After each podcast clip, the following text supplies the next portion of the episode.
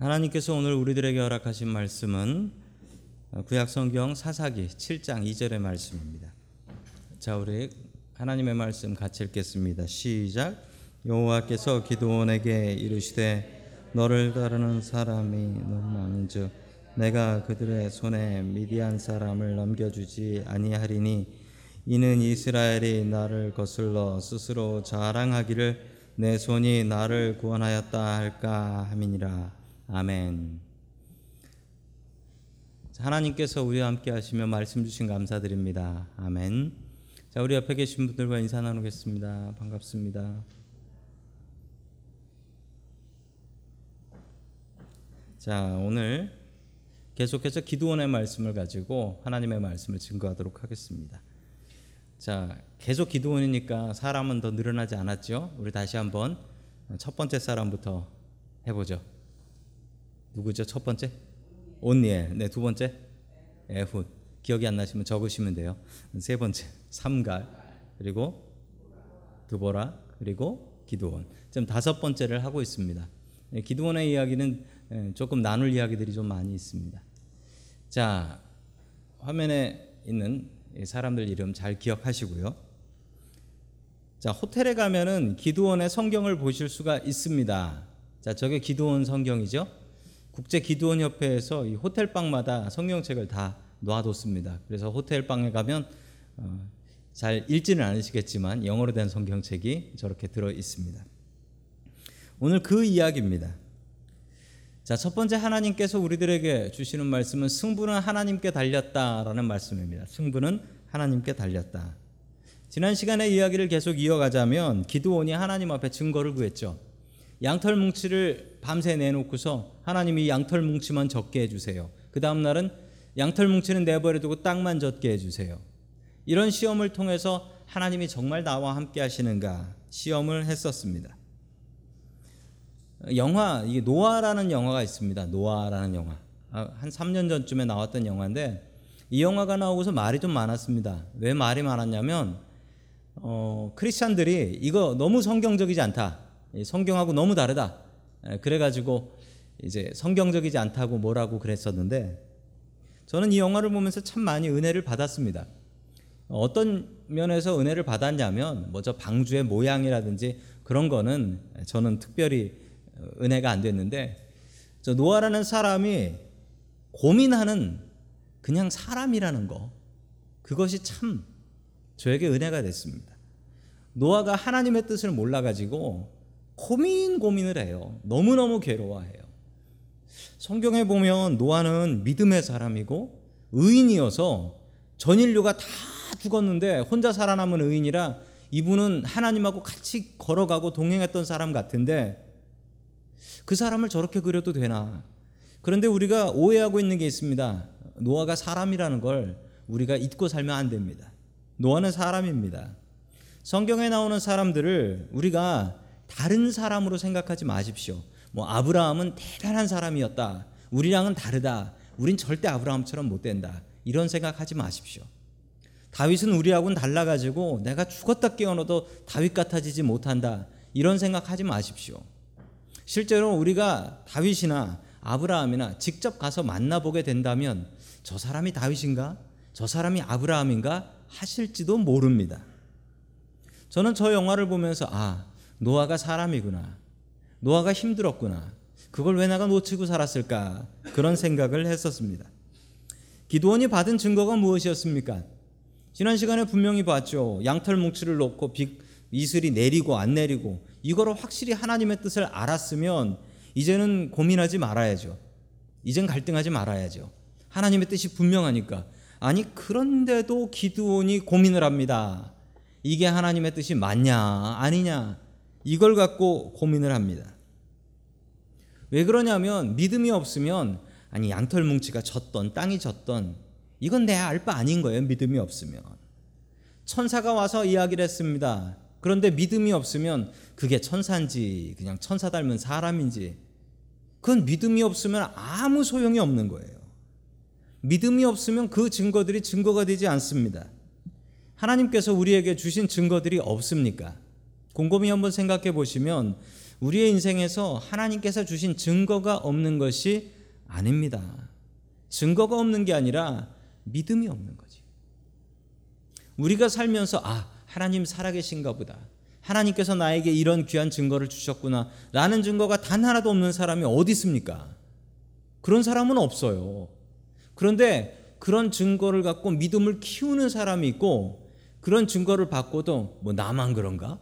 그러면서 넘어가는 사람들도 있다라는 것입니다. 자, 오늘 기도원은 믿기 위해서 발버둥 치고 있습니다. 전쟁에 나가야 되는데 자기만 나가는 게 아니라 백성들을 이끌고 나가야 되는데 이게 내 욕심대로 나가서 싸우는 전쟁이면 어떻게 하나 고민을 합니다. 자, 그 모습이 사사기 7장에 나오는데 우리 7장 2절의 말씀을 같이 읽습니다. 시작. 주님께서 기도원에게 말씀하셨다. 내가 거느린 군대의 수가 너무 많다. 이대로는 내가 미디안 사람들을 내게 군자에 주지 않겠다. 이스라엘 백성이 나를 제쳐놓고서 제가 힘이 세어서 이긴 줄 알고 스스로 자랑할까 염려된다. 아멘. 전쟁에 나가는데 전쟁의 숫자가 어떻게 됐냐면 이스라엘 쪽은 3만 2천 명, 많은 것 같지만 반대로 미디안은 13만 5천 명이 나왔습니다. 계산해 보면 한 4, 4대 1 정도 됩니다. 1대 4 정도. 이스라엘 한 사람이 미디안 사람 4명을 이겨야지 이기는 전쟁이면 이거는 무기가 좋지 않은 경우에는 거의 뭐 이길 수 없다라고 생각하는 그런 전쟁이 되겠습니다. 그런데 더 답답한 것은 하나님께서 이 3만 2천도 작은데 너무 많으니까 저 돌려보내라는 거예요. 돌려보내라. 자, 계속해서 3절 말씀 보겠습니다. 시작. 그러니 너는 이제라도 그들에게 말하여 두려워 떨리는 사람은 누구든지 길라산을 떠나서 돌아가게 하여라. 기도원이 두려워서 떠는 자를 돌아가게 하니 그들 가운데서 2만 2천 명이 돌아가고 만 명이 남았다. 아멘. 자, 3만 2천이라고 했죠? 몇 명이 나갔다고 합니까? 2만 2천 명. 예, 계산하기도 편하네요. 그래서 딱 만 명 남았다라는 겁니다. 여기 전쟁 나가 보신 분들은 안 계실 겁니다. 전쟁에서 떨지 않는 사람이 있을까요? 미친 사람 말고는 전쟁에서 떨지 않는 사람은 없습니다. 모든 사람이 전쟁에 나가면 떱니다. 그런데 안 떠는 척 하는 사람이 있을 뿐이죠. 이게 내가 마지막 전쟁이 되고 죽을지도 모르는데 그게 떨리지 않는 사람이 어디 있습니까? 전쟁터에서 안 떠는 사람은 없습니다. 안 떠는 척 하는 사람만 있을 뿐이지. 아니 그런데 전쟁터에 나가 가지고 떤다고 2만 2천 명을 돌려 보내면 이거 어떡합니까? 이제부터 기도원이 기가 막힙니다. 지금 숫자도 작은데 지금 떠는 사람 돌려보내라고 2만 2천을 보내서 만 명이 남았습니다. 자, 그런데 그게 끝이 아니었죠. 7절 말씀 계속해서 봅니다. 시작. 주님께서 기드온에게 이르셨다. 물을 핥아 먹는 300명으로 너희를 구원하겠다. 미디안 사람들을 너희 손에 넘겨주겠다. 나머지 군인은 모두 온 곳으로 돌려보내라. 아멘. 시냇가에 가서 물을 마시라고 하는데 이게 머리 받고 먹은 사람도 있고 이렇게 손으로 이렇게 해가지고 이렇게 핥아 먹은 사람도 있고 그런데 하나님께서 말씀하시기를 조금 전에 물 마실 때 머리 받고 먹은 녀석들은 다 집으로 돌려보내고 이렇게 물을 움켜줘 가지고 핥은 사람 몇 명만 300명. 그럼 몇 명 집으로 돌아간 것입니까? 너무 어렵나요? 어. 300원짜리 예. 사는데 만 원을 내면 네. 9,700원. 네, 9,700명을 집으로 돌려보낸 것입니다. 자, 300명만 남겼어요.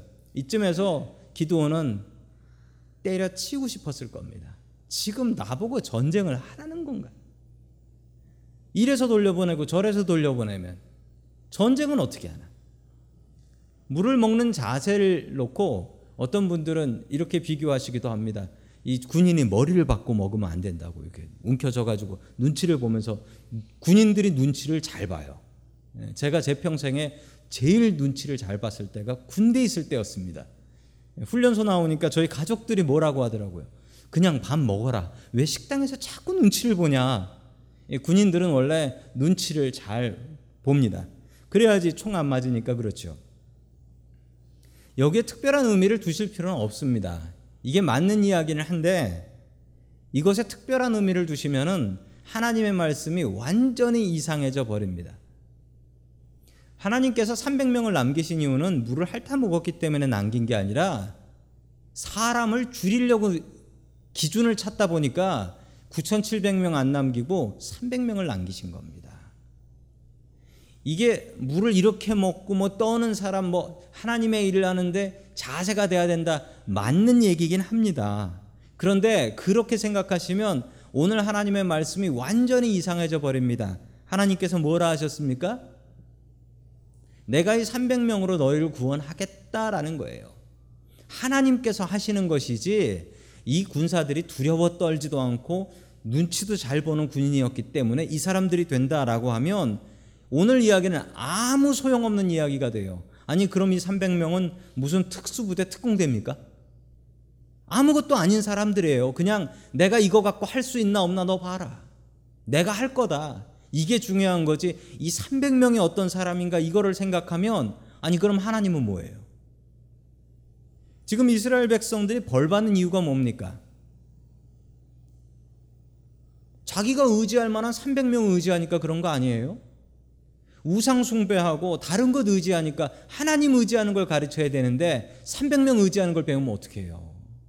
300명 의지하는 걸 배우면 안 돼요. 하나님께서 어떻게 하시느냐가 중요한 거예요. 300명이 아니라 3명이어도 괜찮아요. 하나님께서 어떻게 하시나 보는 것입니다. 자, 이 300명은 절대로 교만할 수 없습니다. 자기가 자세가 된 것도 아니에요. 그냥 하나님께서 하시는 거예요. 기도원은 이 상황쯤 해서 너무나 애가 탔을 것입니다. 하나님께서 왜 이러시느냐? 하나님께서 기도원을 훈련시키고 계신 거예요. 훈련시키고 계신다. 무엇을 훈련시키느냐? 하나님께서 하신다라는 것을 보여주시는 것입니다. 다른 상상을 하지 마십시오. 이 300명이 특별한 사람일 것이니 이 300명은 정말 제대로 된 군인이겠거니 아무 상관 없습니다. 하나님께서 하시면 이 300명이 없으면 구원 못 하시겠습니까? 이런데 머리 쓰지 마시고 하나님을 의지해야 됩니다. 내가 의지하는 300명이 아니라 내가 의지하는 하나님 되어야 합니다. 내가 의지하는 하나님, 오직 하나님만 의지해서 전쟁에서 이길 수 있기를 주님의 이름으로 간절히 축원합니다. 아멘. 두 번째 마지막으로 하나님께서 우리들에게 주시는 말씀은 두려움은 증거를 구하라. 두려움은 증거를 구하라. 라는 말씀입니다. 사사기 7장 12절 말씀 우리 같이 보겠습니다. 시작. 미디안 사람과 아말렉 사람과 사막 부족들이 메뚜기 떼처럼 그 골짜기에 수없이 널려 있으며 그들의 낙타도 바다의 모래알처럼 헤아릴 수 없이 많았다. 아멘. 기도원은 증거를 구하기 위해서 적진으로 정탐꾼과 함께 둘만 해서 찾아갑니다. 미디안 진영으로 갔는데 더 황당한 것을 보게 되죠. 지금 기도원이 싸우고 있는 상태가 누굽니까? 미디안입니다. 미디안이라는 나라는 지난 시간에 보여드렸지만 사우디아라비아 그쪽 지역의 북쪽 지역에 살고 있는 사람들이다라고 이야기를 했습니다. 미디안만 있는 줄 알았는데 가보니까 누가 있어요? 미디안 사람에 또 누구요? 아말렉 사람에 또 누구요? 사막 부족들까지 연합군이 있는 거예요. 미디안만 생각하고 갔는데 이건 더 기가 막힌 거예요. 얼마나 많았다고 합니까? 메뚜기 떼처럼 바다의 모래알 모래알처럼 헤아릴 수 없이 많았다. 뭐 기가 막힌 일입니다. 용기를 얻기 위해서 정탐을 하러 갔는데 오히려 있는 힘 다 빠져버릴 상황입니다. 계속해서 14절 말씀 같이 보겠습니다. 시작. 꿈 이야기를 들은 그 친구가 말하였다. 그것은 다름이 아니라 이스라엘 사람 요아스의 아들인 기드온의 칼이 틀림없네. 하나님이 미디안과 그 모든 진을 그의 손에 넘기신다는 것일세. 아멘. 이 기도원이 정탐꾼 하나하고 같이 몰래 가서 듣, 듣고 있는데 군인들이 대화를 하는데 벌벌 떨고 있는 거예요. 이 미디안 군인들이 벌벌 떨면서 한 사람은 꿈 얘기를 해요. 내가 어젯밤에 이상한 꿈을 꿨는데 라고 하니까 그 꿈을 들은 다른 사람이 해몽을 하는 거예요. 해몽을 뭐라고 했냐면 그것은 다름 아니라 이스라엘 사람 요아스의 아들인 기드온의 칼이 틀림없어서 하나님의 미디안과의 모든 진을 그에게 넘기신다는 뜻이네. 라고 자기네들끼리 얘기하는 걸 기드온이 들었습니다. 그리고 용기를 얻습니다. 이게 증거로구나. 그 전까지는 전쟁할 생각이 전혀 없었어요. 그런데 그제서야 전쟁을 하게 됩니다. 그 전까지 싸울 의도도 의지도 하나도 없었습니다. 그런데 이 이야기를 듣고 나서 그래 나가서 싸우자라고 해서 나가서 싸우게 됩니다. 성경에 이처럼 하나님을 제대로 믿지 않고 이처럼 증거를 많이 구했던 사람은 제가 보기엔 없어 보입니다. 정말 믿음 없는 사람 같지만 그것이 아닙니다. 믿음이 없는 게 아니고 우리가 두려워 떨릴 때 하나님 앞에 증거를 구하십시오. 두려운 일을 당할 때 하나님 저에게 증거를 주십시오. 제가 증거 주시면 믿고 하나님의 일 감당하겠습니다. 믿음은 증거를 먹고 삽니다. 믿음은 증거를 먹고 살아요. 화가 날 정도로 믿음이 없었던 기도원을 하나님께서는 지금 큰 용사로 만들고 계신 것입니다. 그리고 전쟁을 했습니다. 크게 이겼습니다. 마지막 장면이 이렇습니다. 우리 25절 같이 봅니다. 시작. 그들이 미디안의 두 우두머리 오랩과 스앱을 사로잡아 오랩은 오랩 바위에서 죽이고 스앱은 스앱 포도주 틀에서 죽이고 계속 미디안을 추격하였다. 그들의 오랩과 스앱의 머리를 요단강 동쪽 지역에 있는 기드온에게 가져왔다. 아멘. 참 이 말씀을 읽으면서 야, 참 성경이 신기하다. 오랩이 오랩 바위에서 죽고 스앱이 스앱 포도주에서 죽었대. 어떻게 저렇게 됐지? 어떻게 저렇게 됐을까요? 예, 오랩을 죽인 바위 이름을 오랩이라고 다음에 지은 거고 스앱을 죽인 포도주 틀을 스앱 포도주 틀이라고 다음에 지은 거예요. 그래서 이름이 저렇게 되는 건데 야 신기하다라고 얘기하지 마십시오. 예, 이 사건 때문에 바위 이름이 바뀐 겁니다. 자 그런데 저는 저 스앱 포도주 틀이라는 것이 눈에 확 띄었습니다. 포도주 틀이 6장에서도 나왔었습니다. 어떻게 나왔었죠? 겁장이 기도원이 자기 타작을 하는데 포도주 틀에서 몰래 안 걸리고 허리 숙이고 타작을 하고 있었던 그거 기억나십니까? 그러다가 큰 용사야라는 소리 듣고서 깜짝 놀랐죠. 지금 몰래 타작하고 있는데 누구야? 지금 6장부터 7장에 있는 이 과정들을 보시면 무엇을 보셔야 되냐면 그 겁장이 기도원을 하나님께서 어떻게 큰 용사로 만드시는지를 보셔야 됩니다.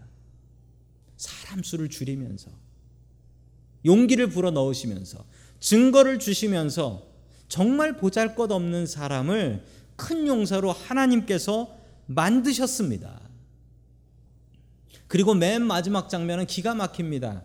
적군, 장군을 자기가 벌벌 떨고 무서워했던 그 포도주 틀에서 죽였다라는 것입니다. 하나님께서 하신 일이에요.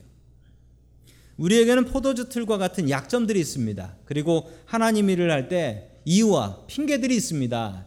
저는 이래서 못하고 저래서 못합니다. 기도원 같은 핑계들이 있습니다. 그것을 극복하십시오. 믿음이 없을 때마다 주님 앞에 이렇게 기도하십시오. 주님, 저에게 믿음을 허락해 주시옵소서. 제가 못 믿겠으니 증거를 주십시오. 하나님의 부르심에 순종하십시오.